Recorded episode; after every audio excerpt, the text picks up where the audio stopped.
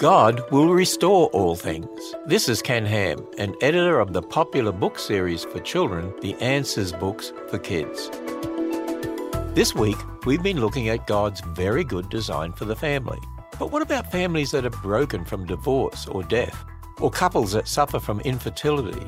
The list of family problems can go on and on. But that's where we have to understand biblical history.